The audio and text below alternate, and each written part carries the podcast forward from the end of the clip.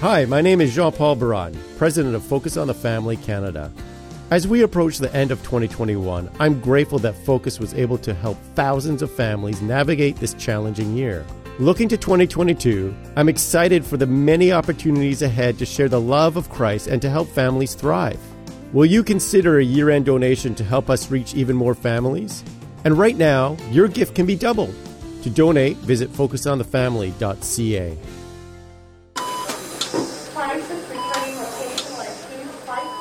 Dr. Lee Warren describes the intensive care unit as a place where desperation and hope slug it out to see who the champion will be. He says that beeping monitors, hissing ventilators, and humming IV pumps push their notes into the air, mingling with the steel hints of iodine and bodily fluids and waning faith.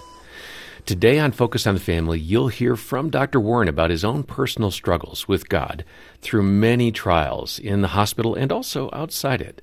He'll offer hope to you to endure through your trials today. Thanks for joining us. Your host is Focus President and author Jim Daly, and I'm John Fuller. John, what a vivid and accurate uh, depiction of the ICU ward, something that Dr. Warren faces every day in treating his patients. Uh, Dr. Warren was our guest on a broadcast earlier this year that really spoke to our listeners and our viewers. It was one of our top programs of the year. Mm-hmm. Uh, Dr. Warren has operated on deadly tumors and people with serious brain injuries as a surgeon. Before starting his practice in Nebraska, he helped to triage seriously wounded uh, soldiers in Iraq. He's also experienced trauma in his personal life, and we're going to cover some of his amazing stories in his award winning book, I've Seen the End of You. He's already faced more life and death situations than most of us will face in our lifetime. But God has given him the strength to do it, and we can grow spiritually as we glean from his stories about how fragile life truly is. Mm-hmm. And this was such a deep conversation about the essence of life and death. And as you said, Jim, Dr. Warren's book was the winner of the Christian Book Award for biographies and memoirs. So, congratulations to Dr. Warren for that. The title again is I've Seen the End of You A Neurosurgeon's Look at Faith doubt, and the things we think we know. We'll encourage you to get a copy of that book from us here at focusonthefamily.ca or call 1 800 the letter A and the word family. Well, let's go ahead and join the start of the conversation with Dr. Lee Warren on today's Best of 2021 Focus on the Family broadcast. Dr. Warren, welcome to Focus on the Family. Thank you. I'm so uh, grateful. Lisa and I are both so grateful to be here with you today. Let me ask you, uh, kicking this off, this is uh, really interesting content, um, and we're going to get into it. You were raised in a Christian home. Uh, your parents gave you that foundation of faith, but you had a relationship with a friend, I think, in elementary school that kind of shook and shaped your world. What happened? Yes, I, I don't think I realized it until later, but um, in uh, third and fourth grade had a young girl that was I had sort of had a crush on. Uh, I called her Annie in the book. And you were in fourth uh, grade. third and fourth grade. Yeah, Good yeah. for you. And so I actually had my first fist fight over her, which I won't tell you if I won or not, but. It's my book, so um, get the book for more. but so she, she at the end of one school year, uh, I, I, just had this vivid memory of her driving off in the bus and, and waving goodbye, and you know my hopes were flying, that, that, you know, for seeing her next year. And then later that summer, my mom told me that she was sick and she might not be back at school. Um, and it turned out she had a, a, pediatric brain tumor. And I remember late in the school year, she came back to class and, and just looked like a different person. She didn't have her personality. She was, was swollen from what I know now was you know steroids and medication and radiation treatment and all that. She had sure. a wig on mm. and just wasn't the same little kid. Um. And then she died later that year. Um, and you know as I as I grew up and became a doctor and look back on all that, it, it, just dawned on me at some point that my interest in neurosurgery probably started around that time when, when um, a little kid can be taken away from you by something happening in their brain. Yeah. Uh, and I remember the talks I had with my mom uh, and how afraid I was that you know for the first time somebody my age could be sick, and I didn't know that at that time. That somebody my age could die, and uh, I remember how mom always told me that you know faith would get me through those things and, and calm my fears, and and so I think that was probably a foundational moment for me in, in becoming a physician and maybe even a neurosurgeon. Yeah, let's move to your service. Thank you, by the way, for serving in the military and. at the same time, I mean, you saw such trauma because you saw all of the back end of warfare, those men and perhaps even some women who were injured Yeah. from their service. And uh, describe that for those of us who will never be in that environment. Um, one of the most surprising things for me, um, obviously, growing up in the United States and practicing in the United States, we have endless, limitless resources, right? So here we are in a tent hospital in the middle of the war, and we didn't have those resources. Um, and so we had to think about every drop of blood and every tool that we used and all those things differently than we do back here. Um, but also, we took care of civilians and we took care of the enemy, and, and we took care of injured insurgents. So when, when a, when a uh, an Iraqi insurgent gets injured on the battlefield, American medics fly them to hospitals and take care of them too. That's amazing. Yeah. Most people probably don't know that. So, um, our American Medical Corps takes care of everybody that gets hurt. And so for me, it was uh, an eye-opening experience of taking care of somebody who had done this bad thing and blown up all of our soldiers that we were also trying to save, and having to learn about mercy and not just about justice and, and all those things. It, it was uh, it really solidified me as a trauma surgeon and as a as a human being. I think to have that experience. And even there, in in your barracks in that area where you operated, you had shelling and things that were going on. I mean, it was close to the action. Yeah, we were mortared every single day that I was in theater for 120 days. We, we took mortars every day. Every day. Yeah. You uh, specialize in brain tumors. GBM, I believe, is the Yep. acronym. And let's just let the listeners hear what that is and what you tend to face with your patients every day. So there's a brain tumor called glioblastoma multiforme that we shorten, thankfully, to GBM. It's easier to say, and it turns out to be the deadliest, really the deadliest form of human cancer. And the problem with glioblastoma is you really can't cure it. And it's like the whole brain just decides to become cancer. And so for the last 40 years or so, the survival rate really hasn't changed. It's about 15 months if you have that diagnosis and we take the tumor out and give you radiation chemotherapy. You have about 12 to 15 months uh, almost all the time. The five year survival rate is very close to zero, and the 10 year survival rate essentially is zero. There's an old sort of joke that if you have a 10 year survivor, you probably misdiagnosed them. And so um, I had this experience as a, as a Christian who was also a scientist where I would see a scan. Really, before I ever met you as a patient, I would look at your images and see that brain tumor, and I would say to myself, I've seen the end of you. I I know what's going to happen to you. Say that again because this was profound. Mm-hmm. I'll see the end of you. I, I just could see it in my mind like it was a movie playing out. I, I, I've seen the end. I know what's going to happen. I know what the biopsy is going to look like. I know the conversation we're about to have. I know what the pathologist is going to tell me. I know when you're when you're going to get chemo, when you're going to get sick, when your hair's going to fall out, when you'll stop eating. I know when it's going to come back, and I know when you're going to die. And I can see it in my mind like it's true already. Yeah. And so I struggle then because I also know that as a doctor, you are better serving your patients if you give them hope and if you help them maintain hope because you have a higher, much higher quality of life and you go through everything better and you even have a better outcome in every way we can measure it if you maintain hope. And so here I have a situation where I don't have hope for you. And the Bible tells me God can cure you, and I don't really believe it because He never does it with this tumor. And so I'm supposed to sit down and try to doctor you, even if I can't cure you. And what do I do? And that, that's really the question I was struggling with as a physician when I decided to write this book. And I would think, uh, you know, being a man of faith and a scientist, the reality is this life is just this moment That's right. for us. I mean, there's something eternal ahead. But we cling to this as if this is it, right? That's right. And that's why we have fear and we have doubt and we maybe have hopelessness. That's right. And that's the great news of the gospel of Jesus Christ, right? That there's something beyond this. That's right. This isn't it. Let me ask you, uh, just to get some of the stories of your patients out of your wonderful book, I've seen the end of you. You talk about uh, a patient that you called Samuel. Yeah. And what was his story with GBM and what did you see? So Samuel is the guy that, that is the typical patient with glioblastoma. He's a good guy.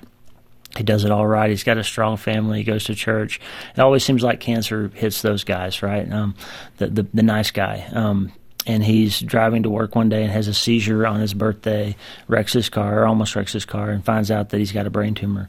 Um, and I come to meet him and take him to surgery, and it turns out to be a glioblastoma. And and he just exemplifies this solid belief and and walking out faith in Jesus Christ, where he never wavered. Like he's sad, he's stressed because he doesn't want to lose his wife, he doesn't want to leave his wife and his little kids, but he never gives up hope.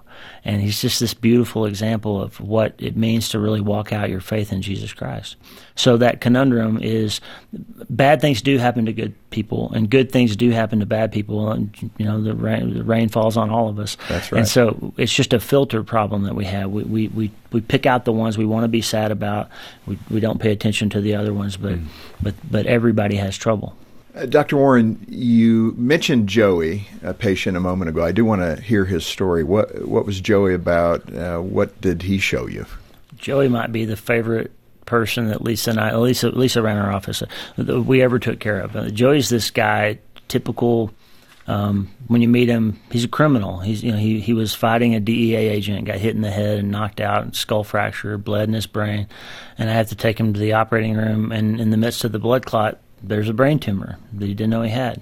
And so that seems like a fortuitous thing for him because he had he not had the head injury from being a bad person, right, being in a fight with a cop, he wouldn't have known he had this benign tumor until it became a cancer, most likely. So it could have saved his life, right?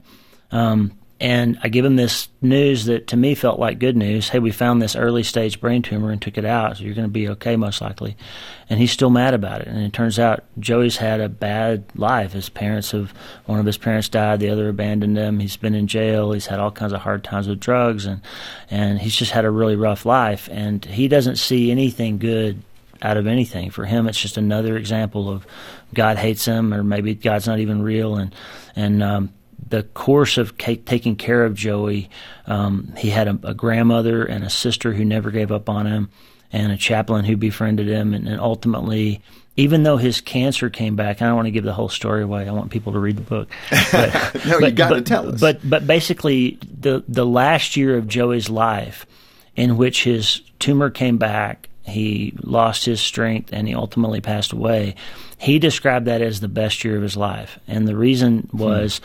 he fell in love, he found Jesus, he found hope, he believed he was going to get to see his grandma again when he went to heaven, hmm. um, reconciled with his sister, you know, made amends for a lot of the things that he had wow. been through. And he found the purpose and meaning of his life and found happiness even while he was dying. And so it just exemplified the idea that your life is not about the number of your days, it's about the quality of your days. It's about what you do with them and, and how you feel during them. And he was able to show me how to separate circumstance from emotion and mm-hmm. that's that turns out to be the key for how you find happiness and hope no matter what you're going through. This focus on the family broadcast will continue in just a moment.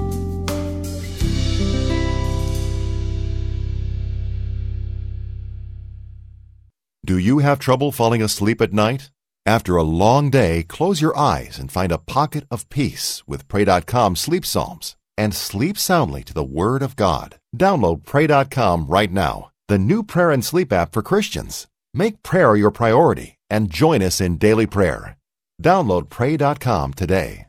Bring light to your day. Strengthen your spirit with Pray.com's daily prayer. Carry God's light with you. Download Pray.com right now. Are you facing challenges as you raise your kids? Have questions about conflict in marriage? For generations, Focus on the Family Canada has been giving trusted guidance to nearly any topic families are facing, and it's all available on our free app. Explore a huge library of broadcasts from well known speakers who cover everything from growing in your faith to dealing with mental health challenges. Search for Focus on the Family Canada in your App Store and start exploring all the resources available to you for free.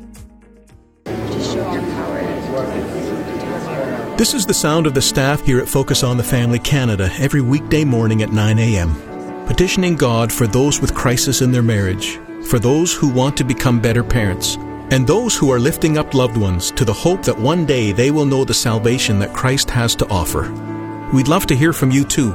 Call us today with your prayer requests at 1 800 A Family or email us at prayer at fotf.ca. Thanks for listening to Focus on the Family. We'll continue now with the balance of our programming. Let me ask you in the book, you specifically talk about that dilemma. You've touched on it, but to be more specific, uh, you would say y- you would see the end of your patient and know what lied ahead for them, and it kind of um, put a contradiction in how to pray for your patients. I It did. Describe that. I can feel it, but uh, well, help us. So I used to think that prayer was about telling God what you wanted, and He either said yes or no. And, and the more sort of the score of how many yeses and how many nos was a measure of how much He loved you, right? I sort of thought that, and um, and I really learned it from Pastor John. Like prayer is not about bending God's will to yours; it's bending your will to His. And so as I evolved through learning how to take care of these people who were going to die no matter what I did. Um, I learned that helping them come to peace with it, helping them find a new way to look at the rest of the days that they had, uh, a new way to make sure that their families were okay, that their marriages were okay, that their legacy with their kids were okay, was teaching them how to pray a prayer of asking God to fill them with hope, uh, to fill them with a new way to, to see the things they were going through. And so I was learning how to doctor people when I couldn't save them. Yeah, that's good. I mean, that's then you don't have that sense of futility. I would think. That's right. That you know this gives you power. right? And there's there is hope at the end of this. Um, after Samuel died, one of your patients, there was a chaplain friend of yours who gave you some great spiritual insight and advice. I think all of us will benefit from that. What did that chaplain say to you? Well, so Pastor John, I called him in the book, um, just basically helped me understand that somebody dying isn't the end of their story. Like you, when, when you look at the overall number of promises in the Bible, all of them point to hope for a future resurrection, right? And and it can be hard to see truth in those promises when you read one like Romans eight twenty eight, and it says that God can work everything for good. You say, how can He work Samuel dying and leaving behind two little kids for good. How can that be? Um, and he'll say something to me like, "Well, now you're going to, for the rest of your life, you're going to doctor people better. You're going to help people see and find hope in the darkest moments of their lives in a better way, and that'll turn out to be good. That'll turn out to be a good part of Samuel's legacy down the road. And so, d- the chaplain really just helps me to help me to reorient my thinking away from loss means God doesn't care death means God isn't paying attention or doesn't doesn't want to hear your prayers, and actually God's always always doing the thing that's good for us in the end, and it's not about how long you live. Yeah. Um, some people might be thinking, okay, well, Dr. Warren's a neurosurgeon. Uh, even though he went to the war, you know, he's above the fray of life. But you have had it like right in the bullseye. You lost your son. Describe those circumstances. What was going on, and uh, what happened to your boy? So Mitchell was this beautiful kid, um, brilliant, witty, fun, loved Jesus. Um, but like many teenagers, he had a couple rough years and, and got kind of confused about some things. And, and we were, as he went off to college, a couple of years where we, we weren't as close as we had been, and he was trying to figure out his own way. And um, in uh, July of 2013, um, he started calling more, and we were starting to feel a little bit more hopeful. And then um, our church does this 20. Our church in Alabama did this 21 days of prayer event every start of every school year, where you really focused in and prayed for the kids and prayed for your family and all those things. And and uh, on the morning of August 19th. Um, my phone rang and Mitch called and he and we had this long talk, the longest one we'd had in forever. And he said, "Dad, I want to come home. I want to get back in school." And I realized, you know, where I need to be and what's going on. I had this great hope, and and uh, he said he loved me, and I said I loved him, and it was the last words we ever spoke to each other. And on the morning of August twentieth, the prayer that morning was from the youth pastor at the church about praying for your kids and how God was going to give you victory in your in your child's lives. And so we were just filled with this immense hope. And and uh, later that day, yeah, he was stabbed to death um, and uh, and died, and uh, we don't even know the circumstances. The police never really could figure out what happened. Two boys died in that house that night, and they were best friends, and um, we don't really know. And so we, we we were sort of taken from this place where we thought it was all going to be okay, and we've been praying so hard for so long, uh, and it seemed like God was answering our prayers, and then He was gone, and it was just this huge chasm of, of why would something you know it's one thing if if you didn't think it was going to be okay and something like that happened but it was worse for us i think because we had so much hope right? So Right. it felt like god played a trick on us. Um, and and so I, I it was also ironic because I was in the middle of writing this book about how to help people in hard times, and and uh, all of a sudden I went from observing them to being one of them, and uh, uh, that passage when Isaiah says you're in the furnace of suffering, that that's what we were in, and so. Um, I really, for a little bit, um, wasn't sure what I believed anymore, and um, I just wasn't sure that God could really let something like that happen and, and be who He said He was. I mean, that's powerful. And, um, you know, my brother has had that experience. He lost his son to cancer when he was young. And, uh, you know, I said to him, Is there a day that goes by you don't think of Bobby? And he said, No, every day. And I think people, again, you would think, given the uh, processing that you were doing, trying to figure out, Lord, these patients are dying. I don't know how to pray for them. Um, I'm a scientist. I mean, I could see that in you. You're very logical in your thinking. And then to have this happen, which turns everything upside down, the things you thought you knew, the things you thought you were resolving with God, Yeah. were right back in your face. Yeah. Did you have that moment? I mean, I tend to be more of an emotional person this way, where I'd be saying, Lord, what are you doing? Yeah. Why this?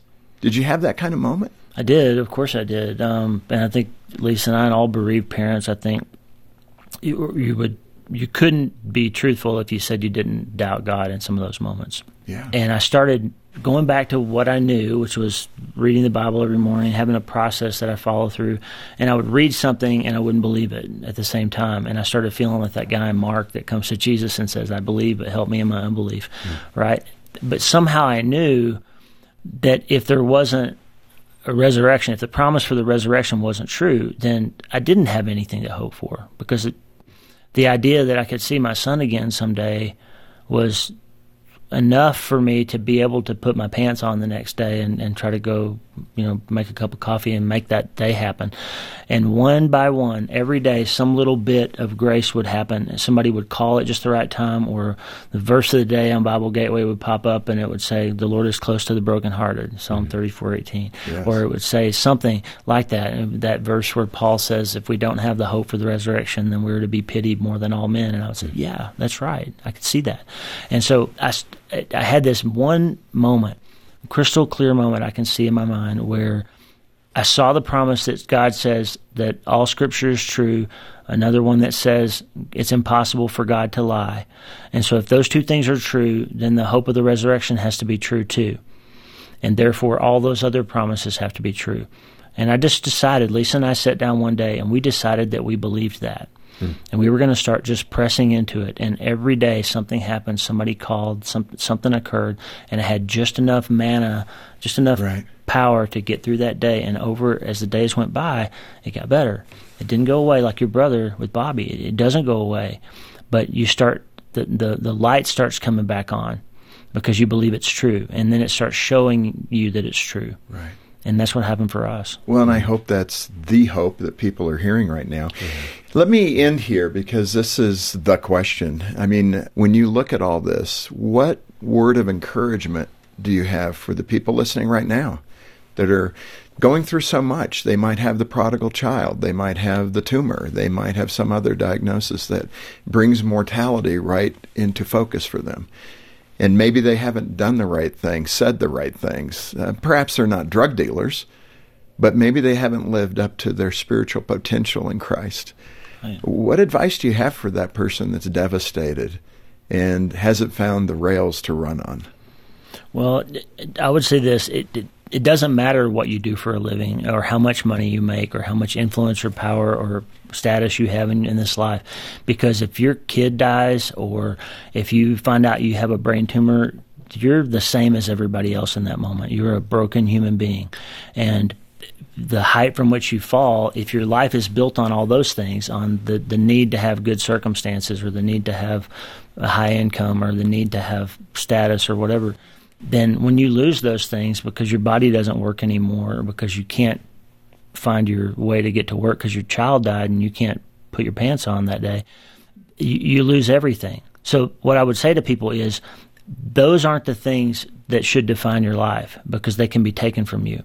The thing that should, should define your life is the fact that somebody loved you enough to die for you and that the real hope of your life is in is in what Jesus said would make your joy complete which is to trust in him because when those hard moments happen you will find that it's true that the Lord is close to the brokenhearted. And you will find that it's true someday that God can work things for good because He did for us. I started writing and blogging and podcasting in 2014 as a way to communicate with my family, and that sh- began to be shared around the world and all of that. And my blog and podcast and stuff started becoming something we would hear from other people about.